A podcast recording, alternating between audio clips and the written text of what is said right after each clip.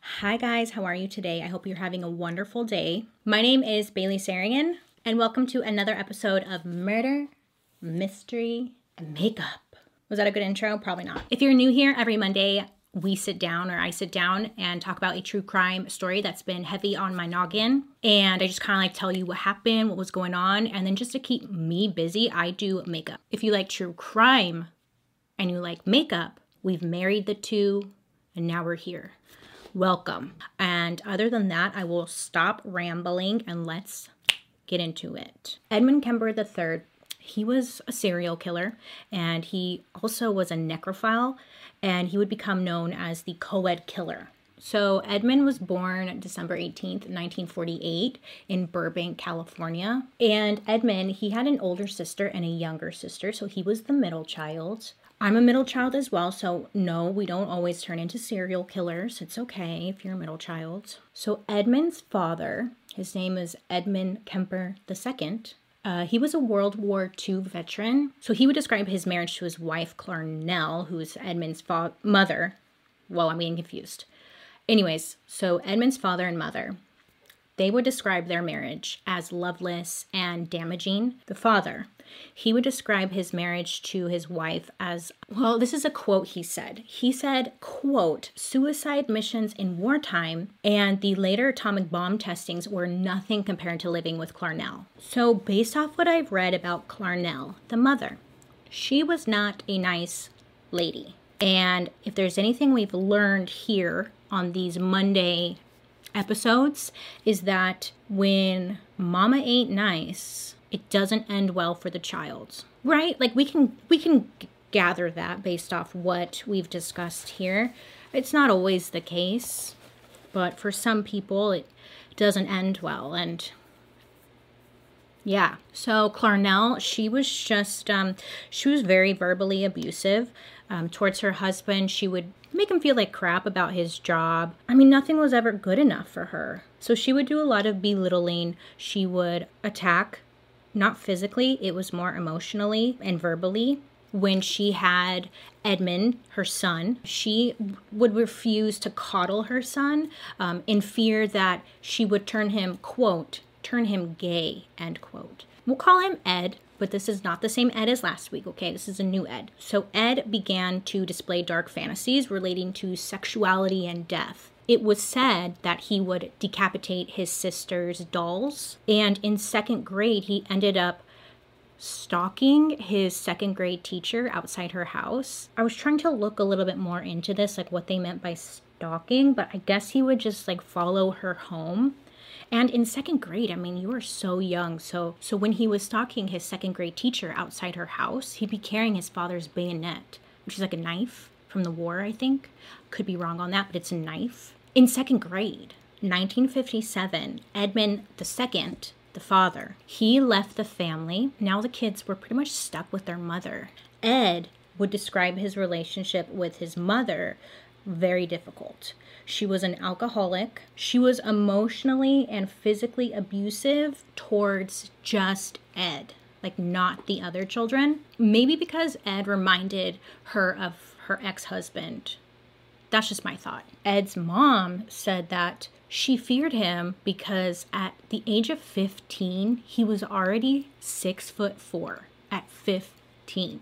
The boy was big. So she ended up making Ed sleep in a locked basement for fear that he would harm his sisters. In an interview I was watching with Ed, he said it it definitely made him feel really bad because everybody else got to go upstairs and go to bed while his mom forced him to go down into this dark basement and sleep there. So Ed would say that his mom on the reg would insult him, abuse him, constantly telling him that he's never going to be anything in life. He she put an emphasis on like that no woman would ever love him so Edmund grew up to hate his mother, and at the age of 14, he ran away from home and he went to go search for his father to go live with him. And his father was living in Van Nuys, California. Ed would stay with his dad for a little bit, but his father ended up having to remove Ed from the house because of the stress that Ed was causing onto his new wife.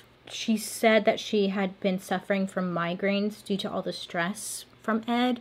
But when I dug a little bit deeper, I couldn't exactly figure out what the stress was. Everybody has opinions as to what it was, but I don't know, and I don't want to give wrong information.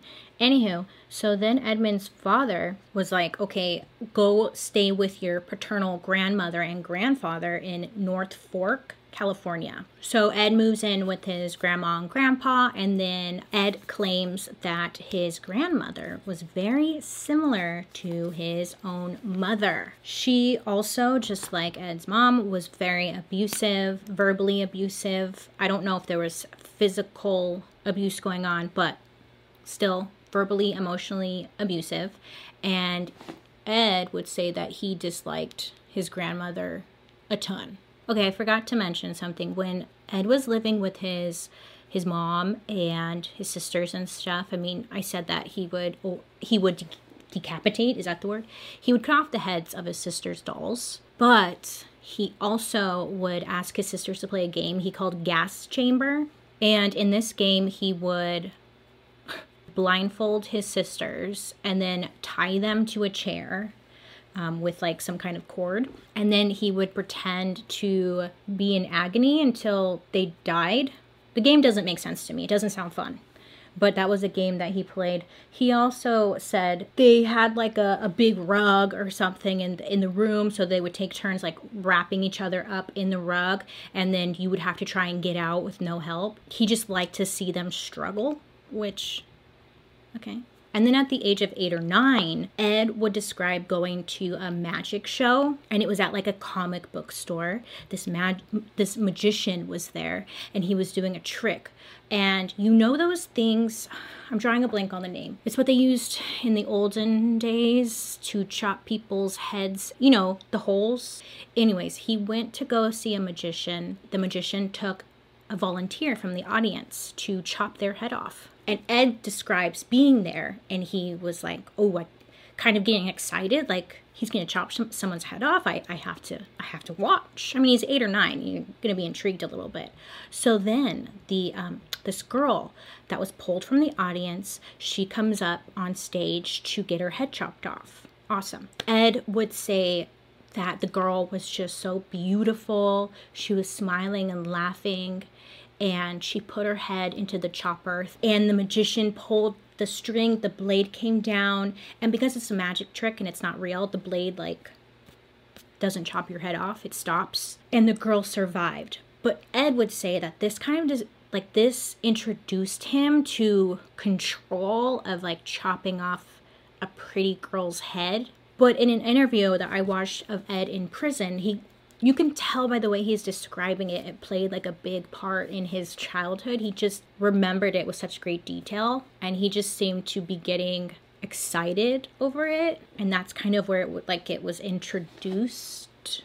You know what I'm saying? He was like, "What? You could chop a head off?" It was said at 10 years old, Ed he had taken the house cat, and he ended up burying the house cat alive in the family backyard. And then at 13 years old, he used a, a knife and he killed a cat. He buried it also in the backyard, and his mom found it. And there's one thing that's constant when it comes to serial killers or people who end up killing. They always tend to kill animals at a very young age. Like it's a big red flag, okay? Ed did have that pattern as well. Flash forward to Ed now living on the farm with his grandparents, and Ed's grandfather gave him a .22 caliber rifle to shoot and kill rabbits and gophers. This did worry like his grandmother because he would see like some kind of rage happening with Ed. He would be shooting and killing birds, trying to like shoot other animals so his grandmother would um like hide their their handgun that they had in the house. She would hide that because she was afraid that ed was gonna take it when she wasn't looking or something. So his grandmother did have feelings of like let's let's not do that. Let's not let's take the gun away. But the grandfather said it's fine. Let him shoot these animals that are coming up and like ruining our farm Let's give him something to do. So then August 27th, 1964 comes around. Ed has this rage that's been building inside of him for years. He was now 15 years old at this time, and he was with his grandmother in the kitchen. And they got into some kind of argument. No idea what the argument was about, but they had gotten into an argument. I guess his grandmother was sitting at the kitchen table. Ed goes and he grabs the handgun. He comes into the kitchen, he gets behind his grandmother who's sitting at the table, and he shoots her in the head three times. Now, at this time, his grandfather was out at the grocery store, like running errands or something, but his grandfather wasn't home. So his grandfather pulled up. He was coming home, he was in the driveway, and Ed thought to himself, I should probably kill my grandfather. So before his grandfather could even get into the house, okay, he was still out in the driveway. Ed comes out with the gun and he shoots his grandfather in in the head as well. And later, Ed would say that he did it because um, he wanted to protect his grandfather from seeing his wife dead and then possibly having a heart attack. So after he kills them, he then Ed, he calls his mother, calls up his mother on the phone, and he's like, What do I do? You just shot two people. Your grandparents. What do you mean, what do you do? And his mom said, You need to call the police. And if you don't call the police, I'm going to call the police. So Ed, he ends up calling the police, okay? He does turn himself in. And then police take him into the station and they ask him like, "Why did you shoot your grandparents?" And Ed said, quote, "To see what it felt like." So, I don't know about you guys, but for me personally, like he needs to be locked up for some time. So then Ed was handed over to the California Youth Authority. So there he he met with different psychiatrists to see um if he had a mental illness, like what was going on. And they also gave him an IQ test. That is the first time that he learned, Ed had learned of his high score. He took this IQ test and he scored a 136, which is a genius level. And then later on down the road, he took the test again and scored a 140, which is like super genius. Oh, he's just a genius, okay? Now, they probably shouldn't have done this because it did boost Ed's ego. He's like, I'm a fucking genius. So, psychiatrists did some testing, like I had mentioned, to see if he suffered from any mental illness. And Ed was diagnosed as paranoid and psychotic by a court appointed psychiatrist. Ed was sent to a maximum security facility for the mentally ill convicts not just any mentally ill, for mentally ill convicts. And then in 1969, he was released, and he was only there for five years, which had me so confused. He killed two people. He killed his grandmother and grandfather, and his reasoning for killing is because he just he wanted to know how it felt. And then after five years, they let him go because he was doing really well and his juvenile criminal record was expunged, which means like it was pretty much erased from his record, like he had never done it. So when he got out, he was now 21. Doctors had told him it'd be best if he did not move in with his mother or live with his mother again because of her past abuse. But I feel like he also didn't have anywhere else to go, so he ended up moving back in with his mother in Santa Cruz, California. And she had moved there because she took a job at the University of California. He still had to check in with probation psychologist within those 5 years of being in prison, he knew exactly what to say to them. Does that make sense? Like he just knew how to work it. So Ed was considered low risk. Like when he would check in, he seemed fine. Everything seemed to be going really well. Seemed quote unquote normal, whatever the, you know, yeah, he seemed fine. So he was considered low risk. Since we're here talking about him, we know now that he was far from fine. Ed began living in places across Northern California. And then periodically he would return to his mother's house when he had run out of money and he like had nowhere to stay. And he also attended community college for a short time and he worked a variety of jobs and eventually he got employment with the Department of Transportation in 1971. Now, Ed really wanted to become a police officer or a state trooper. Ed was rejected because he reached the maximum height requirement, which I didn't even know that they had a maximum height requirement to become a police officer. Like, I would think they would want big, buff dudes because I don't know. Like, wouldn't that's what I thought. He had weighed 300 pounds and he was six foot nine.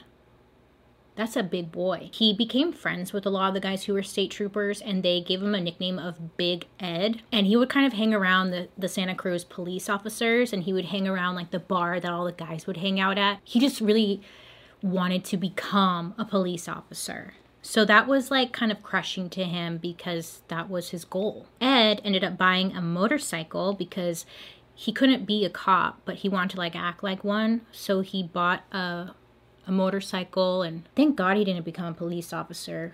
So while Ed was out riding his motorcycle, he ended up getting hit by a car and his arm was badly injured. Now some reports say that it was his head that was injured, but others said it was his arm. So it was either his head or his arm, maybe it was both but it was injured. He ended up receiving a settlement of $15,000 from the other driver because they were at fault. And then with the settlement money, he ended up purchasing a new car, which resembled an unmarked police patrol car. So Ed was feeling some type of way. He couldn't become a police officer because he was too tall. Now he couldn't even ride his motorcycle because he got hit by a car. He couldn't even work at the time because his he was badly injured. So, like, what do you do now? A normal person would find something else to do, hopefully. But Ed decided to just go down a completely different path. Ed had noticed a large number of women hitchhiking in the area. He would start picking up hitchhikers and would refine his technique of how he picked up these hitchhikers and got to the point where he could easily pick up hitchhikers and seem trustworthy and approachable and comfortable. So he would pick up lady hitchhikers and then he would let them go. He offered a ride to two Fresno State students, Mary Ann and then another girl named Anita. And they were both hitchhiking, just trying to get home, I believe, from school. Unfortunately, they did not make it to their destination. So the families of Mary Ann and Anita, they had reported them missing. And then on August 15th out in the like a wooded area in Santa Cruz a woman's head was found. And it was later determined that it was Mary Ann's head. Anita unfortunately was her remains was never found. Later on down the road he would explained that he stabbed and killed Anita and he tried to strangle Mary, but that didn't work, so he ended up stabbing her and cutting her throat. He then brought the bodies back to his apartment and removed their heads and their hands. Ed also said that he engaged in sexual activity with their corpses. Later that year, September 14th, 1972, Ed picked up 15 year old Aiko she caught on to his scheme and tried to escape. So she was hitchhiking as well. Ed, he had taped her mouth shut and tried to suffocate her by putting his fingers in her nostrils. So she will suffocate. Ed realizes that this isn't working. So then he ended up taking a scarf that she was wearing, strangled her, sadly, and then he raped her. She was 15. Like, come on dick. I hate this guy. He's disgusting. So then he places her body into the trunk of the car and and then he decides, I want to go get an adult beverage at the bar. So he goes to the bar that he normally always goes to with a bunch of police officers. Like that's where they all hang out. He goes there and he grabs a drink with them. Like who does that? Ed does apparently. He then brings her body back to his house and he starts to just I don't know if dissect dissect I don't know if dissect is the correct word. Dismember. He takes off her limbs, okay? He had this obsession decapitating the, his victim. So he would chop their heads off and then he would drop his the heads somewhere. Also take off their hands. Oh my gosh, like the magician. Duh. God. Okay, I was sitting here forever trying to figure out why he just took off the head. That's why he put a big emphasis on that magician thing. Oh. He takes her head off and then he drove around with her head and hands in the car for the day in a bag. And then he went to a court appointed meeting. And after his meeting, he then um, disposed the hands and the head in separate locations. January 1973, Ed continued to act on his murderous impulses and he picked up another hitchhiker named Cindy. Cindy he he shot and killed and then while Ed's mother was out of the house, Ed took Cindy's body to the house and he hid Cindy's body in his room. And just like his other victims, he dismembered her body. The following day, he took bits and pieces of the of her body and he threw them into the ocean. He took her head and he buried it in his mother's backyard and he left it facing upwards towards his mother's bedroom. And according to him, he did that because his mother quote, always wanted people to look up to her. And then February 5th, 1973, Ed and his mother got into a fight was filled with rage and he was just ready to kill so he gets in his car and he uses his mom's campus parking sticker you know like at community college or college in general you normally have like a parking pass so you can get onto the campus or whatever. So he takes that, and then Ed stated that the next good looking girl he saw would die. So he sees two students, Rosalind and Alice are their names. He sees them, they're both good looking. He said he was like attracted to them. And then shortly after picking them up, he didn't stop the car. So normally he would like pull over and kill who was ever in the car with them. But he said this time he didn't stop the car, he was just driving and he turns to Alice in the back seat and he just shoots her several times. And then he shot Rosalind point blank. Then he pulls over into a cul-de-sac and he I guess it's just like a quiet cul-de-sac. There weren't many street lights or anything. And then he takes the bodies and he places them into the trunk of his car. Once again, decapitated both of the girls and then he dismembers their bodies. He also removed the bullets from their head and then he disposed of their body parts in different locations. In March, there were some people out hiking on Highway 1 in San Mateo County. And then um, these hikers came across heads called the police now, at the time of Ed's murders, two other serial killers, John Frazier and Herbert Mullins, they were also perpetr- perpetrating their own crimes in the area, which then resulted in Santa Cruz receiving the nickname the murder capital of the world in the press. Um, so there was just like a lot of murders happening in that area and that time. For Ed, he was dubbed the co-ed killer and the co-ed butcher by the press. So then, April 1973, Ed would commit what would be his last two murders. Edmund is a dick. So on Good Friday, Ed went to his mother's home. He says that he had like a very unpleasant exchange. They got into a fight. Did his mom know, you think? Then his mother decided to go to sleep, and I guess Ed just couldn't take it anymore. It's been building up for years. For years, and he's been dreaming of the opportunity to kill his mother. While she was asleep, he beat his mother to death with a claw hammer. He then dismembered her body, just like his other victims. He removed his mother's head. I mean, okay, look, look, look, look, look, look. Side note this whole story is absolutely disgusting. What he did to his mother is. He removed his mother's head and then he raped her severed head, meaning he forced his mother's head to have oral sex with him. And this is like what he says. This is what he says. Okay. Had oral sex with his uh, his mom's head. He then takes her head. He places it onto the fireplace mantle and he used her head as a dartboard.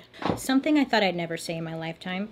But he did that. Okay, he cuts out her his mother's um, tongue and her larynx, aka the voice box. He cuts that out and then he places them into the garbage disposal. Ed would describe that the car the garbage disposal, it actually didn't He's so stupid. He says that as he was trying to get rid of these two things, the garbage disposal kept spitting it back up like it wasn't taking it, he was like, I have a great idea. I'm going to call up my friend, my mom's friend, Sally, and he invites her over for dinner. So he's waiting for Sally to come over. Once she comes over and she enters the house, shortly after she arrived, he strangled her. And once she died, hid her body in a closet. And then he ended up having sex with her body later that night.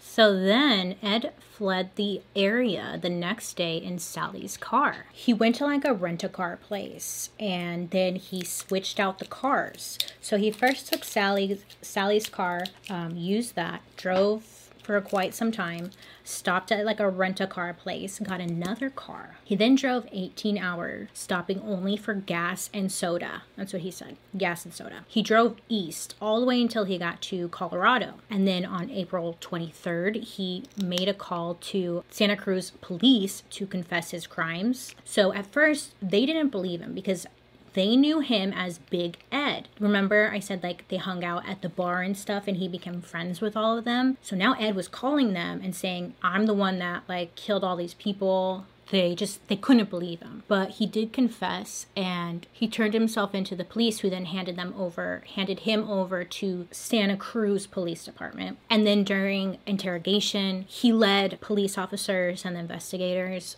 to all the evidence they needed to prove that he was, in fact, the co ed killer. The police department was completely shocked that this guy was literally right in front of them this whole time. So Ed was taken into custody and confessed to all eight murders in great detail. He took the investigators to various disposal sites where they thought the investigation would never end. He was arrested in April of 1973 at the age of 24 years old. And at the age of 24, he had murdered six women students, his own mother, and her best friend. Ed was charged with eight counts of first degree murder. He went on trial for his crimes in October of 1973. He was found guilty of all of the charges in early November 1973. Eight concurrent life sentences. So he's never getting out. So currently, Ed is serving his time at California Medical Facility here in California. Ed was asked by a Cosmopolitan magazine reporter during a prison interview how he felt when he saw a pretty girl after killing his mother, and he said, quote, "One side of me says, I'd like to talk to her, date her. The other side says, I wonder how her head would look on a stick." So, that's good. Ed was up for parole on July 25th of 2017, and the California Parole Board quietly denied him parole. During his last parole hearing, he actually tried to take back his confession that he gave to the police because he said that he was immature. Um, at the time, he was young and he thought by pleading guilty, he said he thought it was helping build a case supporting his psychiatric plea of not guilty by reason of insanity. Some reports say that he was a cannibal, that he ate some of his victims, but there's actually no proof that he did so. And Ed had claimed that he did it, but he also says that he was lying. I didn't read anything about him being a cannibal, but that doesn't mean it's not true. I guess we don't really know if it's true or not. Only Ed knows it's true um, because different sources say different things. So it's really hard to know what's true and what's not true. I'm not going to say he is because I don't, I don't, I don't know. So currently he's still in prison. For a while he was teaching computer science inside the facility to other inmates. Also, he says he routinely answers his fan mail at the prison. Like I mentioned in my last video, get better idols. Be better. Could you imagine if he, this guy who was a quote unquote genius, genius IQ, do you know like the things he could have done for this world and actually helped it become a better place, but instead he chose to be a, a piece of shit? You know, like that sucks. Be better be fucking be better. Um, I think the biggest takeaway from this is please don't hitchhike. Don't get in a car with strangers. Oh, Uber. I don't think people really hitchhike much anymore, but I, I don't know what you guys do out there. Just don't hitchhike, okay? Anyways, I hope you have a wonderful day today. Make good choices, please. Be safe. I appreciate you guys so much for hanging out with me. I'll be seeing you guys later. Bye.